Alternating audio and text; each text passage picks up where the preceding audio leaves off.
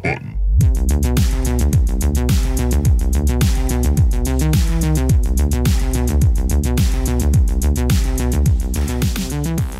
That white guy on the back of that Herr's bag I'm looking at. Is that one of the Herr's family? Is it a family? Yeah. Do you know it's a regional thing? What? Herr's is? Mm-hmm. Yeah. Really? Yeah. Huh. Utz is regional too. Yep. There are people that. We, but we got both of them here. Yeah, yeah, we're in the we're in the potato chip region, It's a solid region. That's the region I want It's to live middle, middle. We're in the Middle East. the middle of the eastern United States. yeah, that's what the Middle East means. I mean, fuck it. East is west is relative.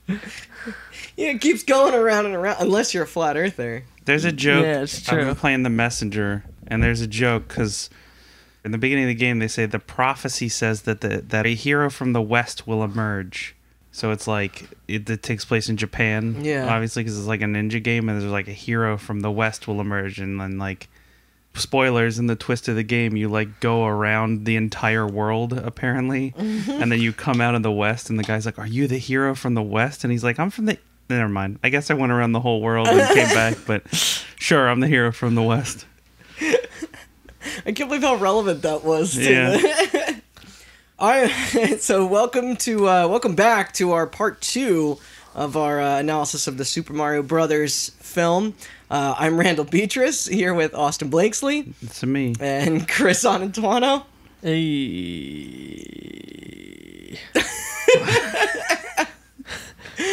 So where we left off, Straight lounging over here. yeah, dog. right. your your drink has a straw in it. I know. I'm leaning back. I can't even see you guys behind this pop filter.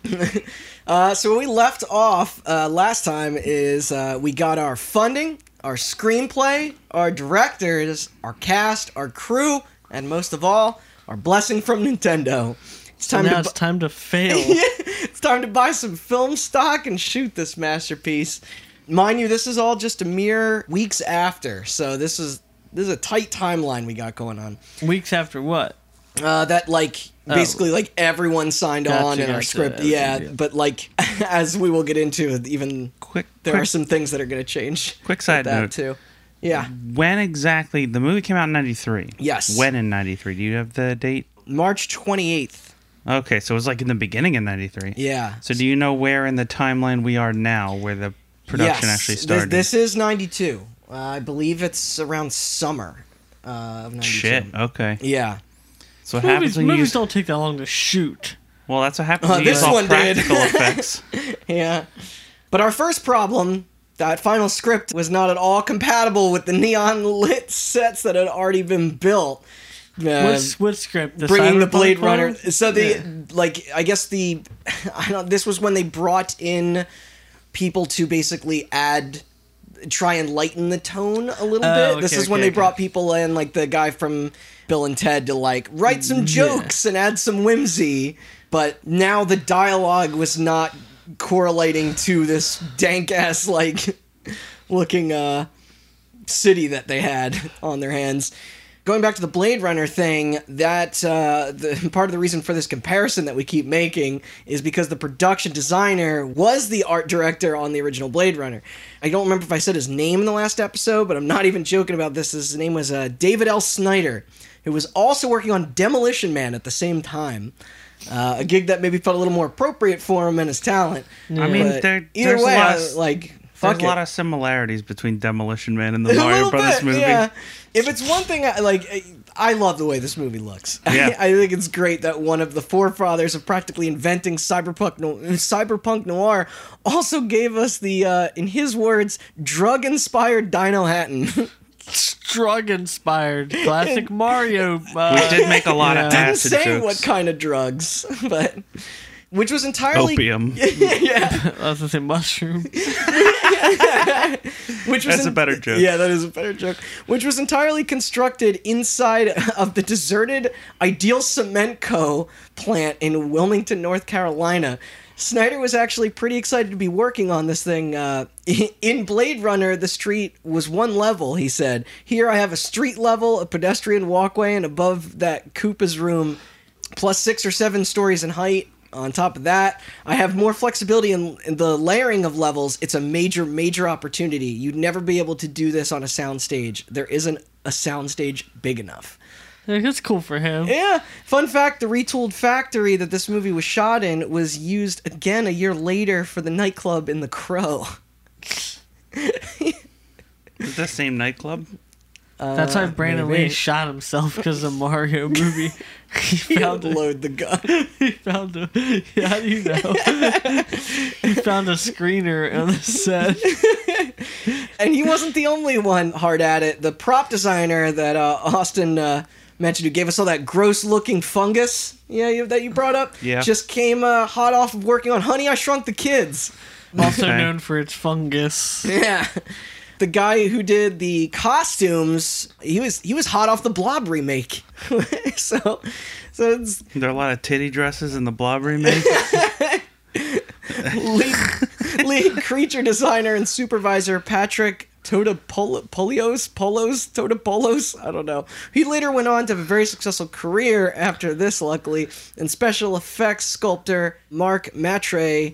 Who apparently did such an impressive job in the animatronic Yoshi puppet that when producers of Jurassic Park, a movie still in production at the time, and this will come up again later, visited the set, they almost considered hiring the engineers to come work in their shop instead. Yeah, I mean that Yoshi thing is awesome. Yeah, and it didn't just stop here. This project was heavily created to have innovated and introduced many techniques considered pivotal in the transition from practical to digital visual effects. It was the first use of the software Autodesk Flame, which then became an industry standard.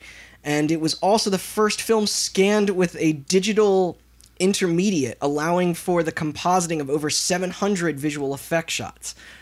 All of this was Well undeniably a all of this was undeniably a lot of effort. However, not everybody was happy with the result. Leguizamo was the first on set to start questioning things when he showed up to begin filming. It's It's supposed to be eight, a Mario movie, he said? it's eight-year-olds who play the game, and that's where the movie needed to be aimed. He said, but the directors kept trying to insert new material. They shot scenes with strippers and other sex- sexually com- com- explicit content, which all got edited out anyway. I wish I would want to see that footage. yes, this was true. One of the deleted scenes from this family friendly flick featured actual strippers getting paid in cash off the clock for their inclusion. They didn't get paid in coins. Koopa Some coins. Koopa bucks. I just want a scene where there are Koopa coins. What? a bunch of strippers on stripper poles and people are just hucking gold coins at them. Making it'd it be funny. Fucking Mario and strippers. And he wasn't the only one feeling disheartened. It did not take long for the morality around the film to drop low when other issues started to arise. this is a Mario movie? The husband and wife director team was supposedly a nightmare to be working under, micromanaging every single facet of the production while also changing things right on the fly with very little respect to the crew. At one point, Morton even allegedly poured hot coffee on an extra because he didn't think the actor's outfit looked dirty enough.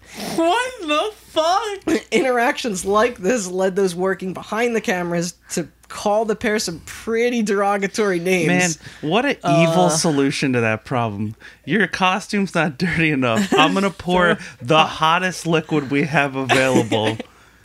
Fucking Christ. Cool the coffee off first at least. Yeah. While those working in front of the cameras became increasingly upset at the 10 week filming schedule to become 17. The panning shot of the city took over six months alone. I think I pointed that out. To shoot? Yeah. How? In what world? Yeah, a lot of extras. Aren't establishing shots the easiest? yeah, but there were, this was like the, the- most of their budget was probably that. But Well, it- okay. But it was a shitload of extras. yeah, it was. But everyone had different ways of dealing with their said problems, though. While the crew went on to pass along their unkind words to the Chicago Tribune, the cast had another coping method in mind drinking. In John Leguizamo's uh, biography, Amen. in John Leguizamo's biography, biography titled um, I drank a lot on the set of the Super Mario's movie by John Leguizamo. It is titled Pimps, Hoes, Playa Haters, and All the Rest of My Hollywood Friends, colon, My Life. Great title. little birdie. a little bit. He described how him, Hoskins, and Dennis Hopper would all take shots of scotch in between takes, knowing the inevitable disaster that the film was most likely going to be. This unfortunately then led to some injuries. During a scene in which Luigi was driving a van, John was way too intoxicated and slammed the brakes so hard that the sliding door smashed shut on Bob Hoskins' hand, making him have to wear a spray painted pink cast for the remainder of the shoot. oh shit! I tried we gotta looking go for back it, and find yeah. that. Yeah. But this would later uh, match the one Leguizamo had to get on his leg after he was drunkenly hit by one of the cars. Other on-set close calls included minor electrocutions due to the faulty wiring, and even Hoskins again nearly drowning. Uh, this co- what? What? And what was there liquid? The water? plot is that there's no water in this world. I don't know. Maybe it got cut. oh, was it the scene where he had the the the when they were in the sewer in New York and he fixed the plumbing? Oh, that might have been it. Yeah. yeah. He This- was drunk. Hold on, let me grab my screwdriver or something. I don't fucking know. But he pulls out an actual screwdriver drink. this caused him to use a stunt double for much of the later action sequences. Who also got injured, uh, along with a slew of other actresses, when the mattress they were riding on in the tunnel escape scene launched way too fast for its jump out of the pipe, causing it to flip over onto the concrete, Wait, make- they did that for real? making everybody hit their heads. what is wrong with these people? I forgot all about that scene. oh my god. After all this shit, Mojo Nixon was reportedly very nervous for his transformation scene in Koopa's lab because of the way that the, the chair was designed for everyone to just be like, he was actually like bolted down to it. Yeah. But luckily he came out unharmed to, Gonna uh, get his head jammed into the fucking to rock another day. Yeah. The whole thing more or less started to ru- turn into a gigantic circus. Fisher Stevens and Richard Edson, who played Koopa's two goons, began going off script and writing their own dialogue, while more ad libbing became rampant without having the time to be able to go back and fix it in other scenes. Jesus Christ. By this point, the movie was so over budget and so behind schedule, the only two things Nintendo cared about, and most of the cast and crew were either fucked up, working off the cuff, or completely belligerent. there were even some firing and replacements, such as Peter Levy, the original director of photography, being forced out after a verbal fight with the directors and producer. Their You're first drunk. Fuck you, you're drunk, but not as drunk as you. and their first composer, Jerry Goldsmith, who was attached to score the film, pulled out as well. Hey, I got an idea for music. No, we're just using the Mario music. You're fired. Yeah, it just sounds like they went into a sound bank of Hollywood cliches and pulled them out of a hat randomly. All this while the directors carried on not alerting any of the crew members or even each other of any of the changes. I love this. Dope.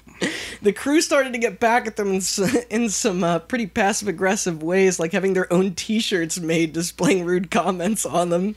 But I couldn't find what any of them said. I'm sorry, I tried. fuck the director. hey, is that a fuck the director t-shirt? But the actors only uh, started to become angry and angry as the extra weeks continued. Hoskins started referring to Morton and Jankel, excuse my French here, as the cunt and the cow. Wait, which one was which? while while Hopper was so fed up with the drawn out days and constantly changing production that he began to scream relentlessly at them both for hours. Of course, this also held up filming as well. This is the directors, right? yeah, that he's Yeah. yelling at.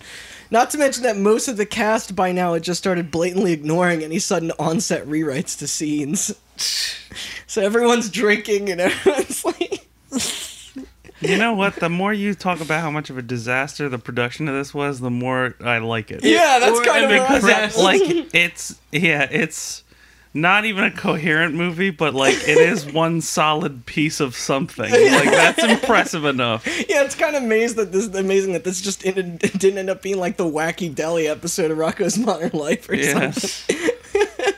But um, but this thing had, to come to a close eventually, and with the restraints on time and depleting resources uh, now being a serious factor, Plus, CGI technology was very expensive and real hard to do back then, and they were running out of money fast. What was CGI? There was some CGI. I guess what the fireballs, maybe. No, that was probably practical. So what? Like when they went into the head transform machine and they should like showed the face transforming, that was definitely CG. Oh, okay. Yeah, you're right. You're right. When they transformed Dennis Hopper into an actual dinosaur. Yeah, yeah. that splatted on the ground. And then the end thing where the, the fungus guy transformed back into the dude from Alien at the end, that was CG. Yeah, yeah, yeah. Right. Shit like that.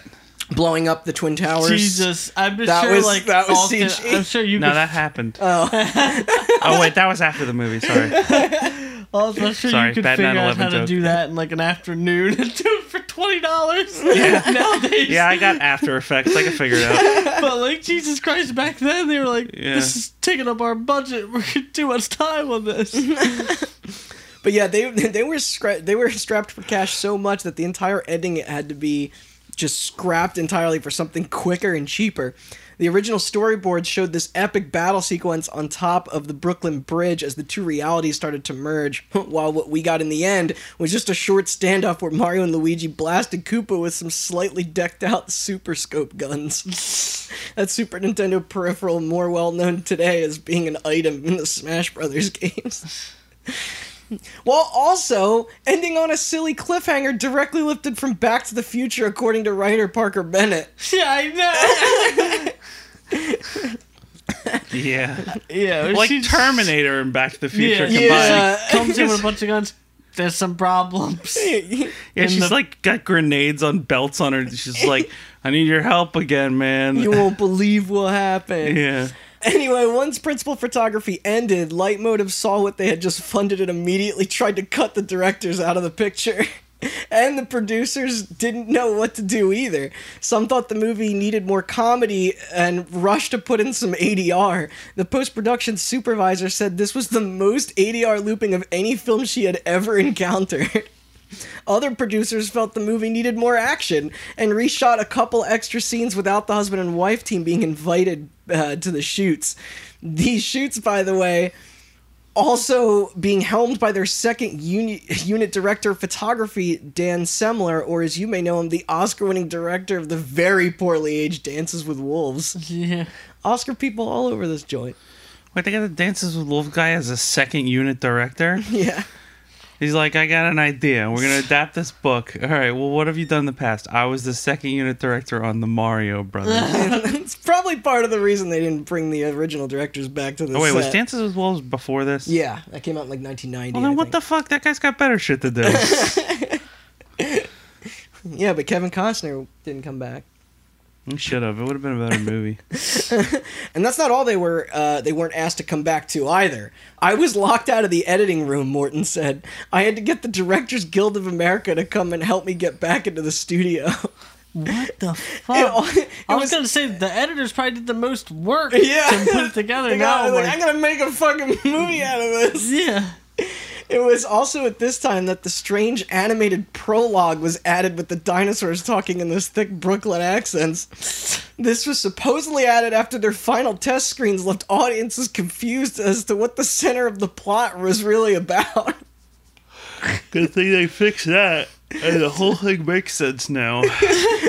But the movie was at a, finally at 100% completion and ready to hit the theaters. Was it hundred percent?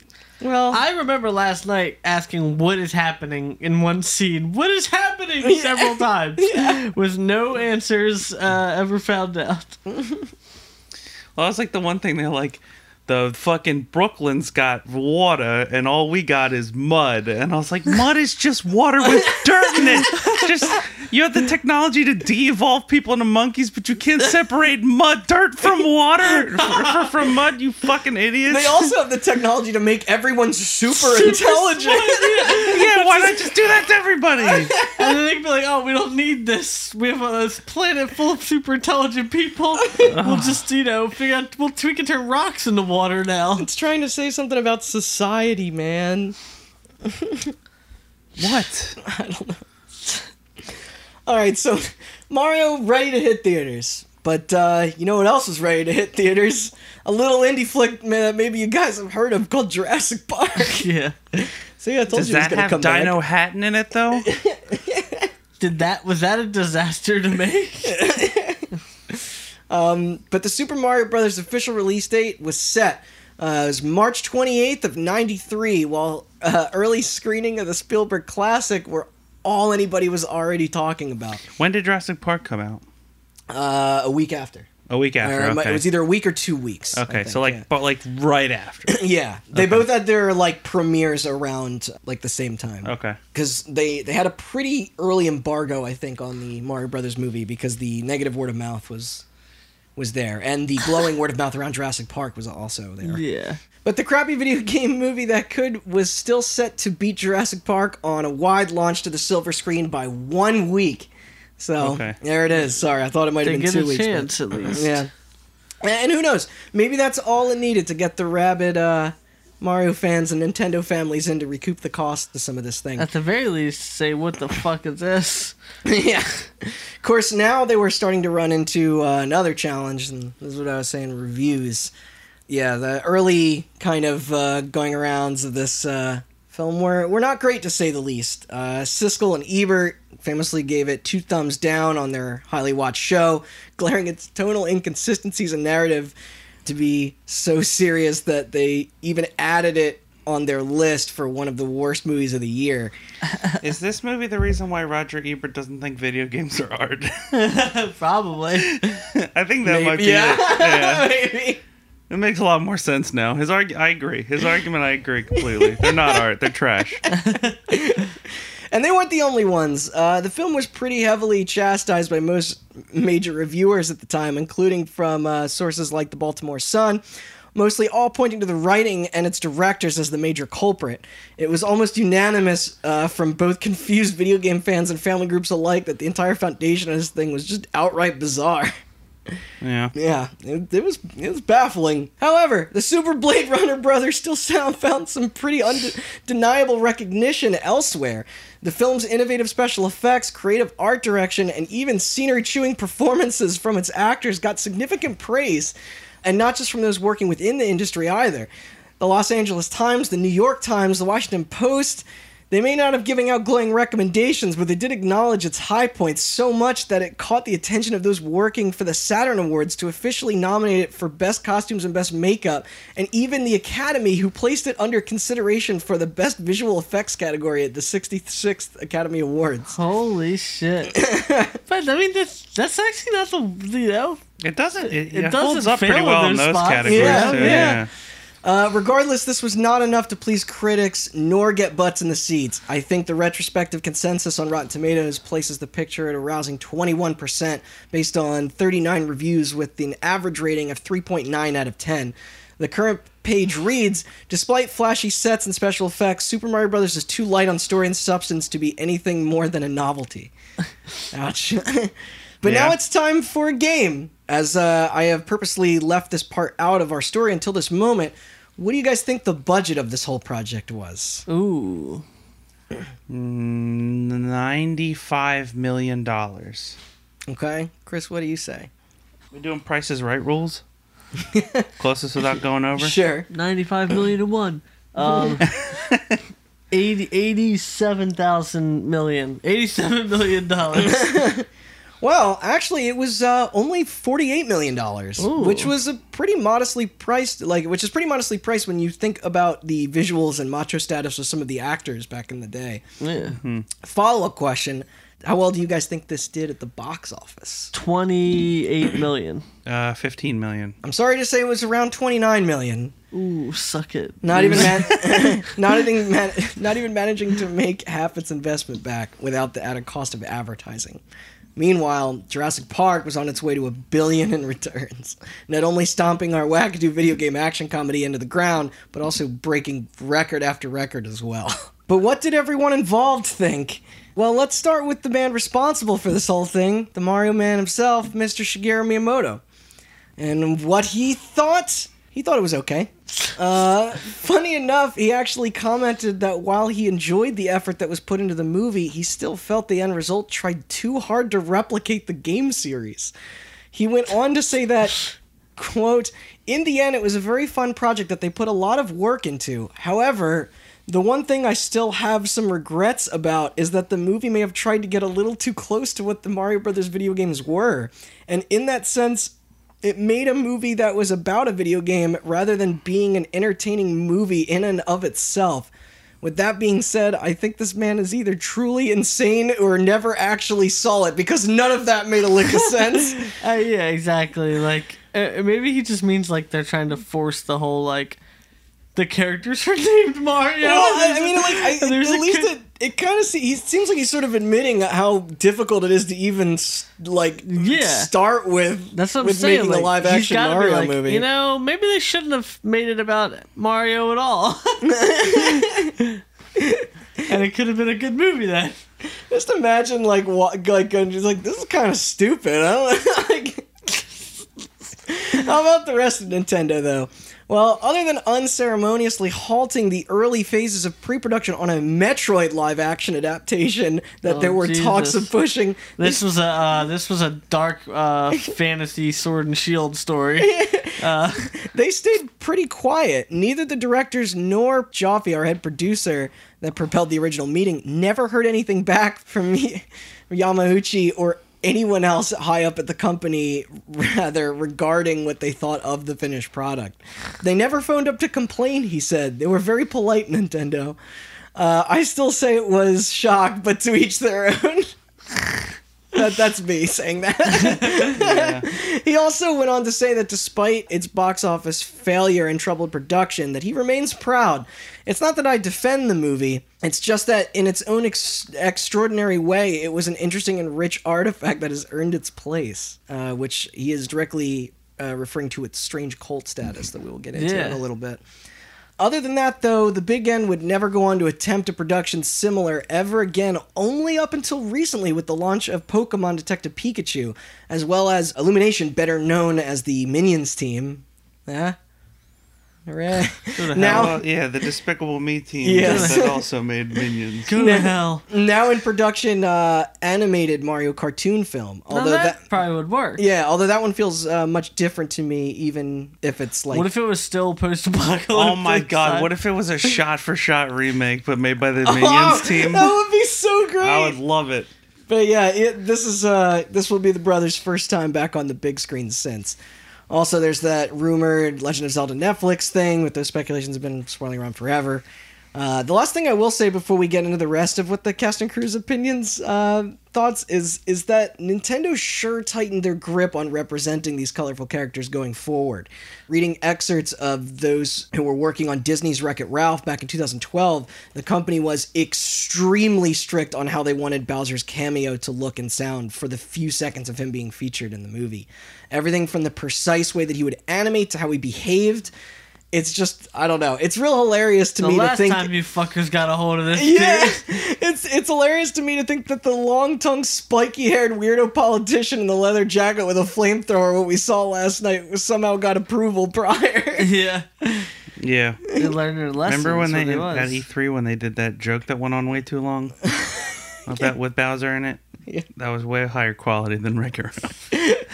Miyamoto is uh, was recently to be confirmed to be a uh, a co-producer of that new Mario project. So I doubt we'll ever see anything like, you know, what we watched last night ever No, again. should make- Unfortunately, You know they're making Bill and Ted 3 yeah. set 20 years later? They should do that with the Mario movie. I think it'll do well. with Hoskins and Charlie Yes. Is Bob Hoskins alive? No, which Oh. we will get into I that. think Dennis Oh. Hopper died too. Yes. Anywho, what did our it's uh, just it's just Luigi being depressed the whole movie. yeah? Then they'll get that existential drama that they wanted No initially. villains, finally, no no Mario. Oh, why does it sound like Shay? Like yeah, He's sad. yeah. Uh, anywho, what did our directors think? I got a little bit into the one, but The um, director said, and quote, declined to comment. So our one co-director Morton, uh, he reflected on the movie. This is going to be a follow-up kind of on the that first thing, but he he described in a 2016 interview that it was a harrowing experience. He said that he felt very uneasy being put in the position of having to defend the new script changes. In addition to that, he claimed working with Dennis Hopper, which we'll talk on in a se- in a sec, as quote being really really hard, really hard hard. I don't think Hopper had a clue what was going on. but despite describing the overall experience as humiliating, he is proud of the film's originality. Speaking with Game Informer for the film's 20th anniversary, he elaborated uh, on his vision by saying, I wanted parents to really get into it. At the time, there was a very hardcore movement against video games and a lot of anti video games uh, sentiment. I wanted to make a film that would open it up and get parents interested in games. Which kind of cool. I mean, he's not wrong about that, I guess. Yeah, but this is not exactly like the the hero we need. no. and as far as I know, this uh, really was the first attempt at kind of like marrying those things. Like, I think this was the first full length feature video game movie. I'm pretty sure. I think so as well. He also did eventually admit here that once completed, from everyone's point of view, the film was a mess. It got rushed into production with a script that had been written two weeks before principal photography, and which had no input from either Annabel or myself. Most of the actors had signed up on the old script, not the new script, so it's very hard to coax them into this new one. I don't think anybody was really happy with the end result. As for our other director, Jankel, who uh, was brought up there, she years later spoke out saying, I do feel in my heart uh, it was a hell of an achievement to have it made under those circumstances, and it has in time That's happily achieved Still cult status. impressive. Yeah, I am often hearing how many people loved it growing up, watch it repeatedly, and are genuine fans. Chump, chumps. No, I'm just kidding. So now it's uh, like it, listen, like, subscribe. so now I think it's time to hear how the cast feels, which apparently only has two categories: cool and collected, and surly as fuck. Uh, so let's do that one first because it's more fun. Our Mario, well, uh, we know he was. Uh, we already know he was pretty pissed considering all the cunt and the cow talk. But what did he think uh, years later? In a 2007 interview, Hoskins spoke very critically of the movie, saying it was, quote, the worst thing I ever did, and that the whole experience was a nightmare. Uh, in a whole separate other Q&A with The Guardian, Hoskins was asked, what is the worst job you've done? What has been your biggest disappointment? And if you could edit your past, what would you change? His answer to all three was Super Mario Brothers. So yeah, none too happy there. Rest in peace, guy. Jesus. Speaking of angry and dead people, let's get into our villain King Koopa. Dark. well, it's no secret that Hopper was disparaging of the project, uh, of the production of the project for forever. And when our Bowser was tasked with answering the same question the same year Mario was, he had some even harsher words to say on top of Hoskins' now quoted regrets. The worst thing I ever did? Super Mario Brothers. He went on to say in the interview again with The Guardian, it was a fucking nightmare. The whole experience was a nightmare. It had a husband and wife team directing whose arrogance had been mistaken for talent. After so many weeks, their old agent told them to get off the set. Fucking nightmare. Fucking idiots.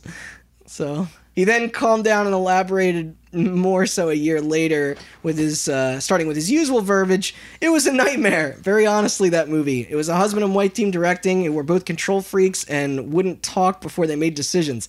Anyway, I was supposed to go down there for five weeks, and it, I was there for seventeen. It was so over budget. A lot of the same words in there, but I just found the tonal difference between the two quotes funny. Yeah. Speaking of funny, remember that six year old son he was uh, trying to impress? Well, sometime later, when he was 18, there, was- there was a dialogue between the two that I would be remiss if I didn't read verbatim. Son, Dad, I think you're probably a pretty good actor, but why did you play that terrible King Koopa guy in the Super Mario Brothers? I guess he doesn't game much anymore, I guess. Father Yeah. Hopper. That guy. Yeah, Father Hopper. Well, Henry, I did that so you could have shoes. Son, Dad, I don't need shoes that badly. Rip. That's pretty good. yeah. But trust me, those those those two crotchety old men, albeit very talented, Yeah. d- uh, could not want to be any more removed from it, cult following or not. Though it wasn't all doom and gloom and snark for the aging cast, some thought uh, over the years that the res- like the newfound respect for it was kind of cool. John Leguizamo even pulled the nice guy Luigi move, preparing a video message for the film's 20th anniversary in 2013, saying, "I'm glad people appreciate the movie. It was the first. Nobody had ever done it before, and I'm proud of it in retrospect." Yeah, um, fuck it. I mean, what's he got to lose? Yeah. You know what I mean? Five years later, for the film's 25th anniversary in 2018, Samantha Mathis sweetly recounted in typical Mario Princess fashion There are a lot of people who are really excited to meet me because I was Princess Daisy. That's all you can ask for as an actor that your work and something you were part of left an impression on people and makes them feel good. There you go. Yeah, could have said it better. It's Yeah. so wholesome. Yeah. yeah. All right, so let's now get into the cult following that keeps coming up, which this one actually took uh, a little while. Sales of the first home video release weren't even really that great initially, with the movie and its VHS being largely mostly forgotten. What? It's not like Nintendo or anyone continued to really capitalize on merchandising anything for it post launch. If anything, they were probably uh, glad, glad to step away from the Hoskins portrayal of everybody's favorite plumber to shift true focus on Mario's new venture into 3D with all in house eyes and branding targeting the upcoming launch of the Nintendo 64.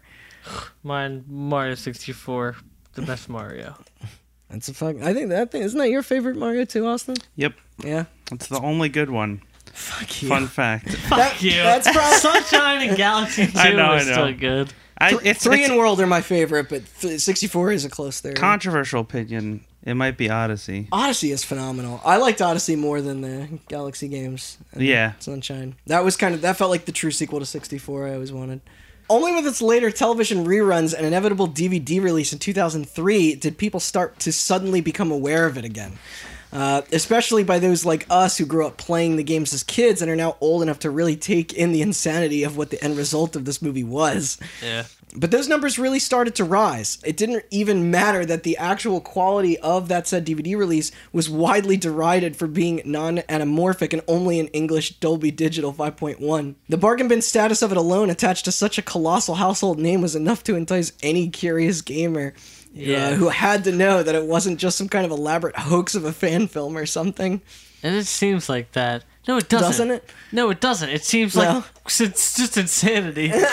So that's the thing. It was like the first video game movie, right? Yeah, When you yeah. look back at the attempts since then, I think back then people were like, "This is nothing like the game." Yeah. And it's like it's true. It was really wasn't a kids movie so much, but like video game movies really aren't now. No. They're not, but they're all based on M-rated properties. But still, it's like look what happens when they try to make it closer to the game. It's just garbage. Yeah. I mean that's they're two completely different forms of storytelling. Like Yes. it's it's it's weird that things are able to be translated so well sometimes from novel to film or television to film, but for whatever reason we they, we just haven't screenplay writers have not mastered the art of of carrying that s- over. I think it's impossible. I don't. I wouldn't say it's impo. I mean, they're choosing a lot of the wrong properties, but we, we will get into that. I think Um, you need to take maybe you need to take an approach similar to this movie in order to get it right. Just maybe not as chaotic and over budget and shit Mm. Like that. or not the And extreme apathetic. between the Yeah, source material and the end result. Yeah.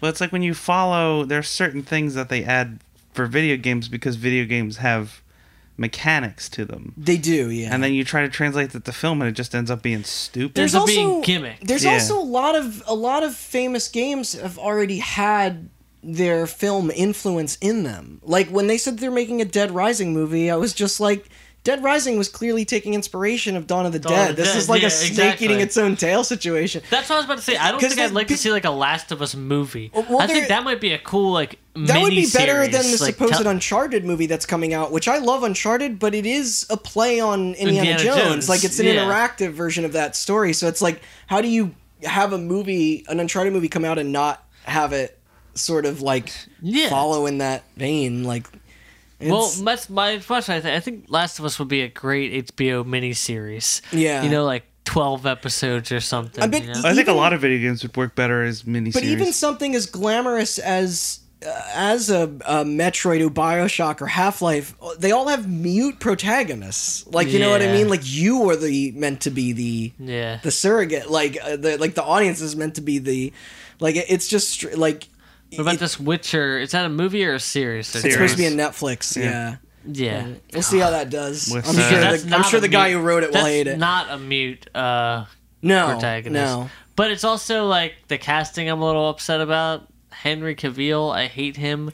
He's like some uber Christian guy too. is he He's- really played Superman. wait yeah. wasn't he Superman? no I know he was Superman but was he in no Jim Caviezel was Passion of the Christ sorry Yeah, yeah, yeah. yeah Uh, but He was good in the Mission Dude. Impossible movie. yeah, one. Mads Mikkelsen though he looks like Oh, yeah. fucking Geralt. like no, he's why in- is he? He's too he busy doing be? Death Stranding, man. Yeah, but he would have been perfect. I love Mads Mikkelsen. But the crowds of defenders must have continued to grow after they saw it, with those even frequently uh, frequenting online message boards so much that in 2007, one super fan felt inspired enough to build their very own fan site, Super Mario Brothers, the moviearchive.com, where they could all congregate together. Yeah, so that in part one, I, I don't know if this is going to be included or edited out because I just played it over the mic, but Yeah. we looked up a commercial for the action figures, Oh, and that, man. that was archived by that website. Wait, really? Yes. Okay. Yep. That's funny. Mm-hmm. But the they invited fans to come read details about the production, share ideas on potential sequels uh, after that cliffhanger ending, and most of all, maybe change people's minds on the finished project. Finally, getting it uh, the well earned respect it deserves. Yeah, Right? So like that movie could have been something if it wasn't like those those people sound like a nightmare to work with, but I feel like they were just rushed through a lot of it because they wanted to get it out on time and they wanted to be under budget. That was Nintendo's, you know, mission. But like if they hadn't had those two things to worry about, I feel like they could have done a better job. Yeah. Maybe. Especially because they rushed it out to get it out by a certain date, and that certain date happened to be a week before fucking Jurassic. You think those guys are kicking themselves for not uh, leaving to go work on like the, the people who uh, all the people Oh, who yeah. didn't work? I I doubt it was their choice. Yeah. But I do know that for the rest of time, I will reference that famous 1993 dinosaur movie as the Super Mario Brothers. All right. Well, well, site founder and longtime fan of the film, Ryan Hoss, he's the one that runs that um, that page, was doing a pretty all right job of leading his goal, managing to score an exclusive interview with Playboy magazine. Yes, they have interviews too. Regarding pioneering event for the film's 25th anniversary, in it he said, "I have this collection, and the internet was growing in terms of fan sites during that era, the late 90s, and I always knew the Mario Brothers movie was misunderstood and a sore spot in people's minds." Or at least the way it was being portrayed on the internet. The worst movie ever kind of deal. But it's a way to celebrate the film itself and showcase the work of all the people who had a part in it, warts and all, good and bad. yeah, I don't think it's the worst movie ever by No, any that- that's very no. hyperbolic. But I think about other video game movies. Yeah. Jesus. Doom is probably the worst video game movie. No, ever. that's still in the higher echelon when you consider all the Uwe bullshit. Like, did you ever see House of the Dead or BloodRayne or Uh, no, like I there- guess there's not. a yeah, there's a Far Cry movie. I think What? yeah. That I'm sure Ubisoft would probably like to pretend never happened. He did a bunch of shit. I wish I could remember what other trash he did. Hold on, keep talking. I'll look it up. yeah. All right. Uh, three years later, in 2010, with the site still going strong, a man named Stephen Applebaum joined the site as editor in chief to help collect production materials and organize interviews. Most of the people were very happy about it because at the time it was a very revolutionary movie, he said. Uh, they were introducing a lot of great special effects that hadn't been done before, and they had these really talented actors, and it was a project they were proud to work on. Mm giving them a chance to talk about everything they did. It really helped uh, them to share what they contributed and what they felt was important to the industry. Some of that information may be a little fabricated, but his heart was in the right place. And this was the Super Mario Brothers. This was the Mario Brothers movie, after all. It's you know, it's not Star Wars, but fuck it. It's this just makes the whole thing even crazier. I feel. All right, little side note: Uwe Boll, House of the Dead, Alone in the Dark, BloodRayne, Yeah. Postal, Far Cry, and In the Name of the King. I think are all video game movies. Right. God, Alone in the Dark. Woof. Yep. I think the House of the Dead movie has clips of the game in it. Like they use it as transitional sequences. I'll just show you the light gun segments in the middle of it. I'm not even kidding. what? Yeah. Regardless, those fan efforts trucked on and came through. And in 2012, something crazy happened. The movie fucking came back to the big screen.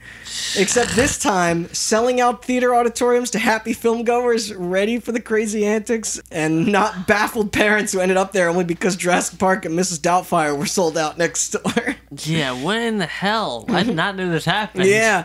Didn't matter if it was hardcore gamers, nostalgic adults, or even ironic hipsters, but these screenings apparently did so well that the film came back again a year later, this time for its 20th anniversary, and making an event out of it at certain locations, encouraging those to dress up and cheer and shout lines. For a little while, it almost felt like it was another Rocky Horror. And this even beat Ryan's original mission by five whole years. But the pair didn't just stop there. In 2013, Stephen and Ryan actually managed to team up with one of the film's original original screenwriters, Parker Bennett, on a true sequel to the film in the form of a webcomic. Development on it began after a 2010 interview with Bennett, in which he openly admitted to them the sequel hook was more of an homage to the ending of the original Back to the Future, like I mentioned before. It, was, Yeah. it was not a serious indication of any potential continuation. Fuck no. Not after what had happened. However, the friends afterwards asked Bennett what he would have done if he was given the opportunity, and then he went on to provide broad points about the consequences of the first film and the themes that they would have explored the next time around, picking the adventure right back up where Mario and Luigi returning to Dinohattan to aid Daisy in defeating mad scientist Wart, the final boss from Super Mario Bros. 2. We did heavily discuss the world of the film from its backstory to the characters' motivations, he said. Bennett then gave them general direction before, quote, passing the torch to the eager fans. I don't know what the status of that comic is now or if it ever came out, but. So, yeah, now I think it's time for. Uh, this is going to be kind of our last section, uh, and this is our uh, Where Are They Now segment. Dead, dead, Yeah. dead. First up, our franchise. Uh, well, Dead. Yeah. well, that computer animated Mario Brothers movie I brought up earlier was officially announced by Universal on November 14th, 2017, following rumors from the 2014 Sony leaks. Then on January 31st of last year, via Nintendo of America, they confirmed their partnership with the Minions company, Illumination set to be produced by Miyamoto himself, like I said, and Chris Meledandri, whose previous works include smash hits Cool Runnings, Sister Act 2, and a bunch of lower tier animated flicks like the Ice Age and Despicable Me movies. Lower tier. You mm-hmm. bite Yeah. your tongue. Mm-hmm. Chris stated that the film will be a priority for the studio with a tentative 2022 release date, while reaffirming that Miyamoto will be closely involved front and center in the film's creation this time. Speaking on the What challenge, about John Leguizamo? He was in Ice Age. Oh shit.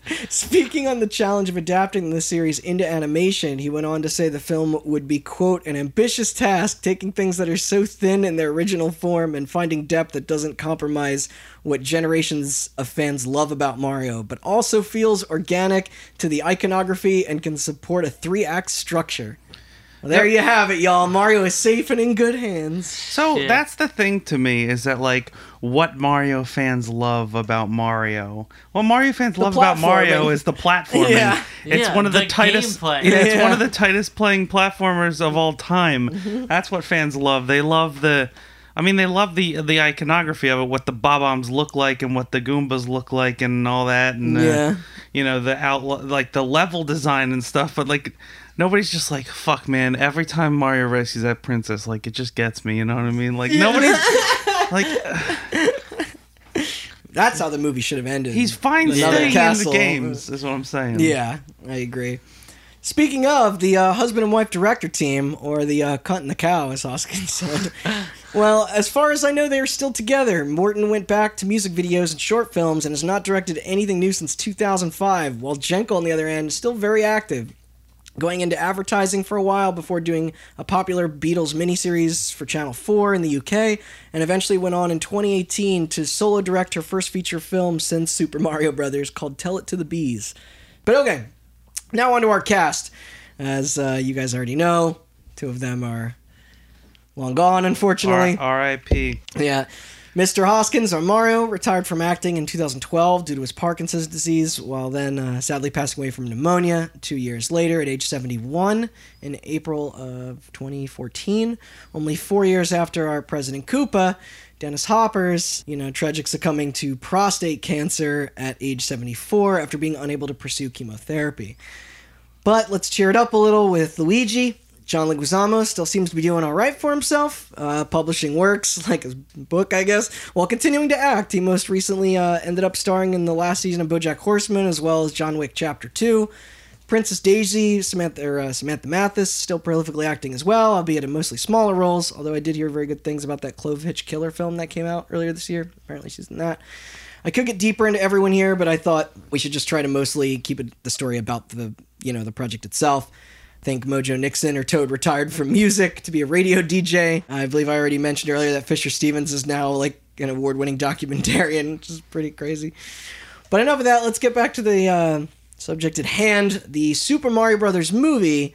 Well, nowadays you can find some pretty solid retrospectives in places like Wired, Grantland, Variety, the Variety, the New York Times, and of course Nintendo Power, where I got I got a lot of my information from these various sources. Game Informer. Yeah, also Fallout. The whole series is based off of a Super Mario movie. I don't know if you knew that. Shut up. some of uh, some of the dives tend to be a little bit more deeper than others. Some also are much more critical than others. I think we'd uh, all be the first to say after watching it and recording all of this that there are a lot of reasons why this turned out the way it did. Script issues, lack of a consistent vision, limited spending for special effects, a tight timeline, miscommunication with the cast and crew, booze. But try to remember that it was a different era and that nobody ever attempted anything like this before. Video game companies sure didn't know how much input they should actually have on a production at that time. Not that they know better now, which is why I'm going to read this Game Informer quote from Ben Reeves in 2013 and then make fun of it. It's hard to escape the fact that Super Mario Bros. was a bad film, a byproduct of a hundred bad choices and unfortunate mishaps. Super Mario Bros. should stand as a testament for the wrong way to make a video game movie. Maybe the industry will figure out how to do it right someday. And this is where I'm going to come in and say that not only have they not figured it out yet, this being six years later after this this piece, but if we're going to try, then either choose the right property or make it ambitious and weird like this. At, at least the old Mortal Kombat and Street Fighter movies are bad in an entertaining way. yeah.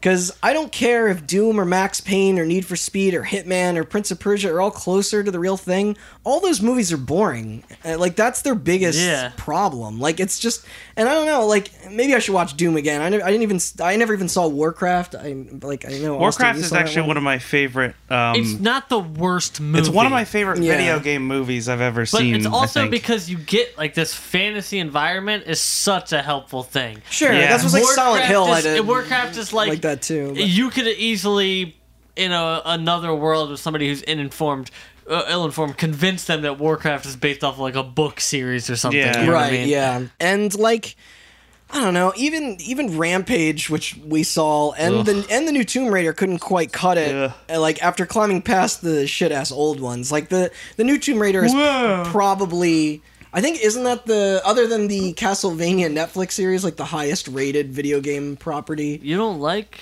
the Yeah. original Tomb Raider with Angelina Jolie? There were two of those. I know. I've seen them both more try- than once. And trust me, I know anything is better than those god awful Uwe Boll movies that Austin mentioned or whatever the fuck that Resident Evil film series is. It's Make basically- Monster Hunter. None of those Oh, follow I forgot all about Resident Evil movies. anything related to their, their respective origins. But as somebody who sat through all of Assassin's Creed, I would take the Super Blade Runner brothers any goddamn day Oh of the my week. god, that Assassin's Creed movie made me kill myself. It's awful. Yeah.